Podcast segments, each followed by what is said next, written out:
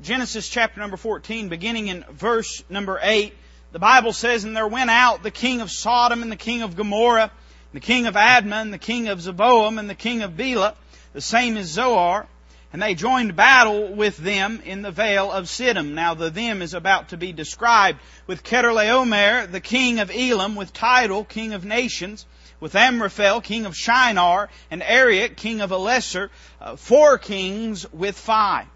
The vale of Siddim was full of slime pits, and the kings of Sodom and Gomorrah fled and fell there, and they that remained fled to the mountain. And they took all the goods of Sodom and Gomorrah and all their victuals and went their way. And they took Lot, Abram's brother's son, who dwelt in Sodom, and his goods, and departed. And there came one that had escaped and told Abram the Hebrew, uh, for he dwelt in the plain of Mamre, the Amorite, brother of Eshcol, and uh, brother of Abner, of Aner, and these were confederate with Abram. And when Abram heard that his brother was taken captive, he armed his trained servants, born in his own house, 318, and pursued them unto Dan. And he divided himself against them, he and his servants by night, and smote them, and pursued them unto Hobah, which is on the left hand of Damascus. And he brought back all the goods, and also brought again his brother Lot, and his goods, and the women also, and the people. The king of Sodom went out to meet him after his return from the slaughter of Chedorlaomer, and of the kings that were with him at the valley of Shaveh, which is the Kingsdale. And Melchizedek, king of Salem, brought forth bread and wine, and he was the priest of the Most High God. And he blessed him and said, Blessed be Abram of the Most High God, possessor of heaven and earth. And blessed be the Most High God, which hath delivered thine enemies into thy hand. And he gave him tithes of all. And the king of Sodom said unto Abram, Give me the persons and take the goods to thyself. Abram said to the king of Sodom, I have lift up mine hand unto the Lord, the Most High God, the possessor of heaven and earth, that I will not take from a thread even to a shoe latchet, that I will not take anything that is thine, lest thou shouldest say, I have made Abram rich, save only that which the young men have eaten, and the portion of the men which went with me, Aner, Eshcol, and Mamre, let them take their portion. Would you pray with me tonight? Heavenly Father, bless your word. Let it be glorifying unto you. And Father, I know that if it's preached in the power of the Holy Spirit and in the contextual understanding, if we're true to your word, that it will glorify you, Lord. I pray that each and every heart would be dealt with in a way, Father, that would draw us closer to you. Help us to be obedient to your word now tonight, Lord, and we ask it in Christ's name. Amen. I've foregone reading the first seven verses of this chapter because they don't necessarily deal immediately with our message tonight, although I would encourage you to read them. It presents the battle and the campaign of the uh, four kings from uh, northern Babylon, northern eastern Babylon, as they came and waged war and traveled through Canaan and uh, pillaged and, and, and destroyed and, and, and burned everything in their path, basically, on their way to put down a rebellion by these five kings from the vale of Siddim, Sodom and Gomorrah, and the other three cities. Uh, but as we study this passage tonight, there's a lot that could be touched on and talked about. We could talk about Melchizedek. Boy, what a beautiful picture of Jesus Christ. We could spend the whole service arguing about who he is. Amen. There's a lot of people that spend time doing that. I'd readily confess, me and my father-in-law talked about it a while today and we both kind of came to the same conclusion. And that's that the Bible don't tell you enough to know definitively. Uh, it gives us some ideas, and uh, some people believe it's a Christophany or theophany, and there's things you could say that would support that. And some people uh, believe that it was Shem, and there's things you could say to support that. And some people believe it was some unknown man that we're not aware of, and there's things you could say that would support that. But tonight I don't want to preach on Melchizedek. We could look at it and see the dangers of, of Lot's sin. And certainly, uh, it didn't take him long to go from the well-watered plains of Jordan to the slime pit of the salt sea, did it? But tonight I don't necessarily want to focus on that. But as we've done for the past three weeks, I want to do again tonight, I want to focus on Abram and the element of faith in his life. Now the first week we looked at faith discovered when Abram begins to walk by faith. And the next week we looked at faith deserted. We saw his backslidness and his, his trip down into Egypt. And I guess we've all taken our trips into Egypt in our life. Uh, next, we uh, studied last week uh, faith discerning, and we saw the decision to part from Lot, and how that Abram, uh, the Lord spoke to Abram after he had parted from Lot, and Lot went towards the well-watered plain of Jordan and, and pitched his tents towards Sodom. And uh, we've studied the element of faith in each of those things. But we find that tonight, Abram's faith is put to a different kind of test that it's ever been put to before. The Bible tells us that as these kings came down and began to wage war with these cities of the Vale of Siddim, of the Salt Sea, uh, that Sodom and Gomorrah and the other cities were taken, and with them Lot, Abram's brother's son, was taken. And so Abram's in a position now where he has to decide what he's going to do. Can I say to you that you and I, we're going to have times when our brethren have fallen in the slime pit. There's going to be times in our life when we're surrounded with people that aren't having faith, but someone has to go on their behalf and intercede for them. The Bible tells us in Mark chapter number two of a man that was sick of the palsy, and that he came to a place where Jesus was preaching. He was carried by his four friends. And uh, whenever they got there, the Bible says the house was was full, and that Jesus was preaching and teaching the Word of God. And so, faced with this obstacle, these four men took that uh, palsied man up to the roof, and they began to dig up that roof. Boy, that upset a lot of churches, wouldn't it? They'd be they'd be wondering who the roof busting up committee was going to be, wouldn't they? But they didn't ask about that. They'd be wondering who's going to pay for this roof and everything else. They just knew they had to get that man to Jesus. I'll tell you this, church, if our church can get on fire with this thought, let's just help get people to Jesus Christ. Whatever it costs us, whatever it takes, however much time, however much energy, let us be a tool to be used in reaching the lost. I believe we'll be the, the better for it. The Bible says they, they tore up this roof and they, they let this man down upon ropes. And when he reached the ground, the Bible says, when Jesus saw their faith, he said unto the man, Thy sins be forgiven thee. Now you say, are you telling me that they vicariously accepted Christ for them? No, no, no, no, no. Uh, the palsied man was included in the there. But what it's saying is this, the faith of those men that got him to Jesus made a difference. The faith of those men that were willing to face an obstacle and overcome it for the sake of another, that made a difference. As we look at Abraham's life tonight, I want to examine the thought of faith defeating or faith conquering elements that surround it. As you walk in this life, you're going to find that things are going to challenge your faith, and you're going to find that there's times when it's going to take faith to intercede on another person's behalf. I got to tell you, neighbor, and there's probably been times in your life, and there has been in mine. You ever had somebody that you just wanted to see get saved, and you were praying for them? You know, it takes faith to pray for someone to be saved.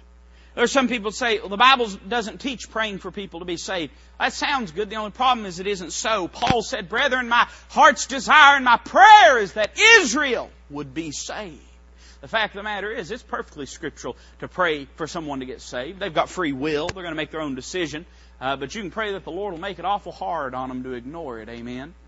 But we find in this passage that Abram, news is given to Abram concerning the kidnapping and the captivity of Lot. And I want us to look at three things tonight. And I want us first to notice that we see his faith is compassionate in its response. The Bible tells us that whenever the man came and spoke to Abram, uh, he looked at him and he said that Lot has been taken, uh, those cities have been destroyed, and Abram had a choice to make. You know, Abram would have done what a lot of Baptists do. You know what he would have said? He would have said, Lot made his bed. Let him lie in it. Let me tell you what compassion is. Compassion is being emotionally inconvenienced for the sake of another. But let me go a little further. True biblical compassion is not just being emotionally inconvenienced, but it's doing something about it. Notice what it says there in the passage. Uh, the Bible calls Lot Abram's brother's son, and that's true. But whenever the man comes to Abram, and says that Lot's been taken. Uh, you notice how the Bible defines and describes him. Uh, look with me here uh, down in uh, verse number 14. And when Abram heard that his brother was taken captive. Don't you know it would be typical of us if we had been Abram, we would have said, well, it's his own fault for going the way that he went. How many times you heard somebody say that? Well, it's his own fault for going the direction he went. Well, it's his own fault for doing what he's done. Uh, let me put it in modern day language. Well, it's his own fault for disobeying the Lord the way he did. I'm just preaching now. Don't get nervous. But you know as well as I do, friend, that when men and women fall, there's a tendency to use it as an opportunity to flaunt our own righteousness. Abram could have looked at Lot and said, well, it's his own fault for going towards Sodom and Gomorrah. He could have looked at Lot and said, well, you know, really, it's none of my business. How many times you heard somebody say that? Got a loved one. And listen, neighbor, we're not, we're not asking you to beat down their door and tie them up and make them confess Jesus. That ain't going to do no good anyway. But I'm just talking about praying for someone. I, I'm just simply talking about seeking the Lord's face. About, I'm talking about getting on your knees in your prayer closet and crying out and say, Lord, do something in their life to show them their need of you. But you know what sometimes we do? We say, it ain't none of my business. They've got a mama that can pray for them. They got a daddy that can pray for them. They got their own church that can pray for them. None of my business. Don't you know Abram could have said, none of my business. it ain't none of my business. He's already departed from me. That's none of my business. I made up my mind whenever I came here to pastor. I don't say this bragging on myself. I just believe it's a philosophy that we all ought to have. I made up my mind when I came here that there's two groups that I pastor. I pastor the people that have their name on the on Walridge Baptist Church's roll, and and they come and and I pastor them. But you know that I I pastor anybody the Lord puts in my way to minister to. Uh, all this mess of none of my business, none of my concern, that's straight out of hell. Let me tell you who's your neighbor. you remember Christ said that? He's talking about the Good Samaritan. And he said, love your neighbor as yourself. And one smart aleck looked at him and said, Well, who is our neighbor? Can't you hear somebody saying that? Well, who is our neighbor? And he began to tell him the story of the Good Samaritan. I'll tell you who's your neighbor. Whoever you make your neighbor. That's who your neighbor is. Whoever the Lord leaves lying dead by the roadside, that you need to give them help and they need your help. That's your neighbor. We find in this passage that Abram had a choice, but he was compassionate. He heard that his brother had been taken captive. Now, you might say, well, now, I'm no Bible scholar preacher, but Lot wasn't his brother. Lot was his brother. He wasn't talking about a physical relationship. They were brothers in covenant. They, they, were, they were brothers spiritually, in a sense. And what does the Bible say about that? The Bible says, brethren. You notice how God works? brethren, if a man be overtaken in a fault, kick him to the side, and talk bad about him. Brethren, if a man be overtaken with a fault, go and gossip all around the country for him and pretend you're asking for people to pray for him. No. Brethren, if a man be overtaken with a fault, ye which are spiritual, the carnal man is the one that kicks his brother when he's down. The spiritual man is the, the man that sees himself in that position. I'll tell you what the Good Samaritan did when he walked by. I, I, I kind of believe he looked at that man lying there in the ditch and he thought, but for the grace of God, go I. And I tell you what serve us all well. When we see somebody that's messed up, instead of climbing all over them, why don't you just stop and thank God that it's not you in that slime pit? Why don't you just stop and think for yourself, uh, think for a second, you know, I could just as easily be in the shape that they're in. Ye which are spiritual, the Bible says, Brethren, if a man be overtaken with fault, ye which are spiritual, restore him, forgive him, lift him out, do something about it. I'll tell you who is your priority. I'll tell you who is your responsibility. Anybody in your life that God gives you an open door with. Abram was compassionate. We see his compassion. He takes his servants, over 300 servants that have been trained up in his house, and he arms them, and they set out to go chase these kings down. Boy, that was a scary thing. I don't know if you realize it, uh, but uh, you know, as as we study this passage, uh, these four kings had enough of an army to go on, on a march that was literally hundreds of miles going this way and that way and pillaging towns. Neighbor, th- this wasn't, this wasn't, you know, the fire brigade. This was a serious army that was coming in. In fact, it was so serious it had already whipped those other five cities and a number of other ones. I mean, we're talking an army in the thousands, tens of thousands, maybe over a hundred thousand. But we find that Abram, in faith, said, I'm going to trust God to do the impossible. Let me tell you something. Real biblical faith is when we trust God to do something that there's no way for it to be done. He set out with those 300 servants, 300 some odd servants, set out after these men. And in the middle of the night, he overtook them and conquered them. So we see faith compassionate, but we see faith conquering. Let me tell you what can make a difference in your loved one's life, and that is you, if you in faith will pray for them and try to be the witness to them that you can.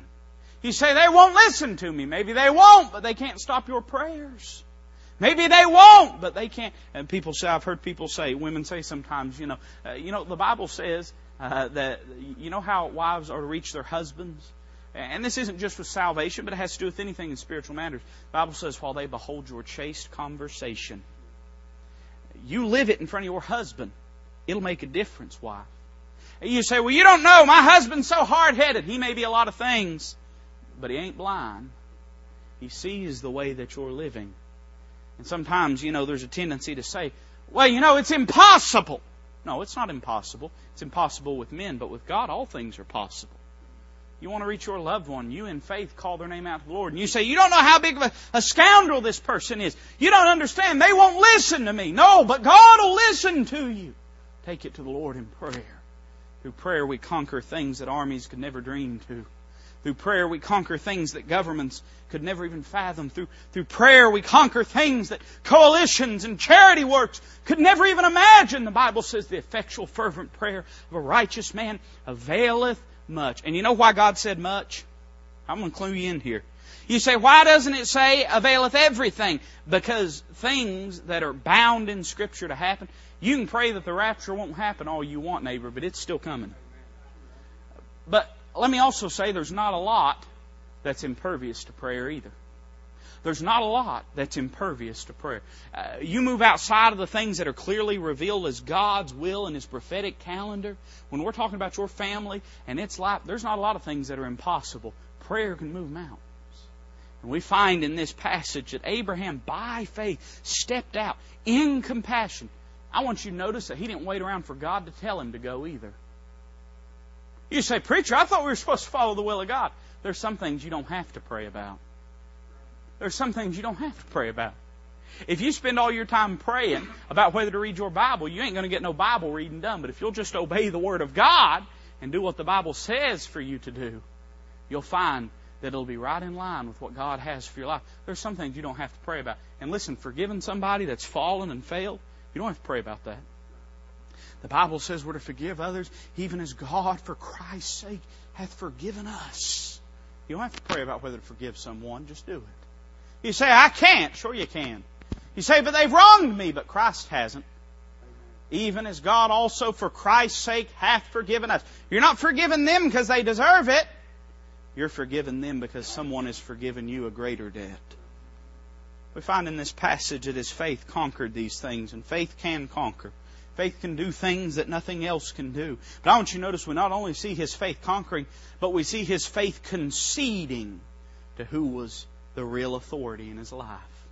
We read it there in verses 17 through 20. We won't take the time to read it, but Melchizedek, king of Salem, king of righteousness, uh, king of peace, uh, comes and brings bread and wine. And uh, the Bible says that he spoke to Abram. I, well, we will will read it. I want you to notice it with me. Look at verse 17. And the king of Sodom went out to meet him after his return from the slaughter of Chedorlaomer, and of the kings that were with him at the valley of Shaveh which is the king's dale. And Melchizedek, king of Salem, brought forth bread and wine, and he was the priest of the Most High God. Now, Melchizedek was God's man. Whatever you want to say about him, whatever discussions we might have, it's clear that he was God's man. He's a representative of God. And it says in verse number 19, and he blessed him and said, Blessed be Abram of the Most High God, possessor of heaven and earth. I want you to notice that first Melchizedek tells Abram that the only reason anything in his life is what it is, is because God, the possessor of heaven and earth, is one that's enabled it. Let me tell you something. When faith wins great battles, there's no more dangerous time for, for backsliddenness and sinfulness in the believer's life than after a great victory. After you've seen God do something great, Satan's waiting to trip you up. You know why? He's hoping your guard will be off. And Melchizedek, you know, he kind of brings Abram down. I don't know. Maybe Abram was puffed up.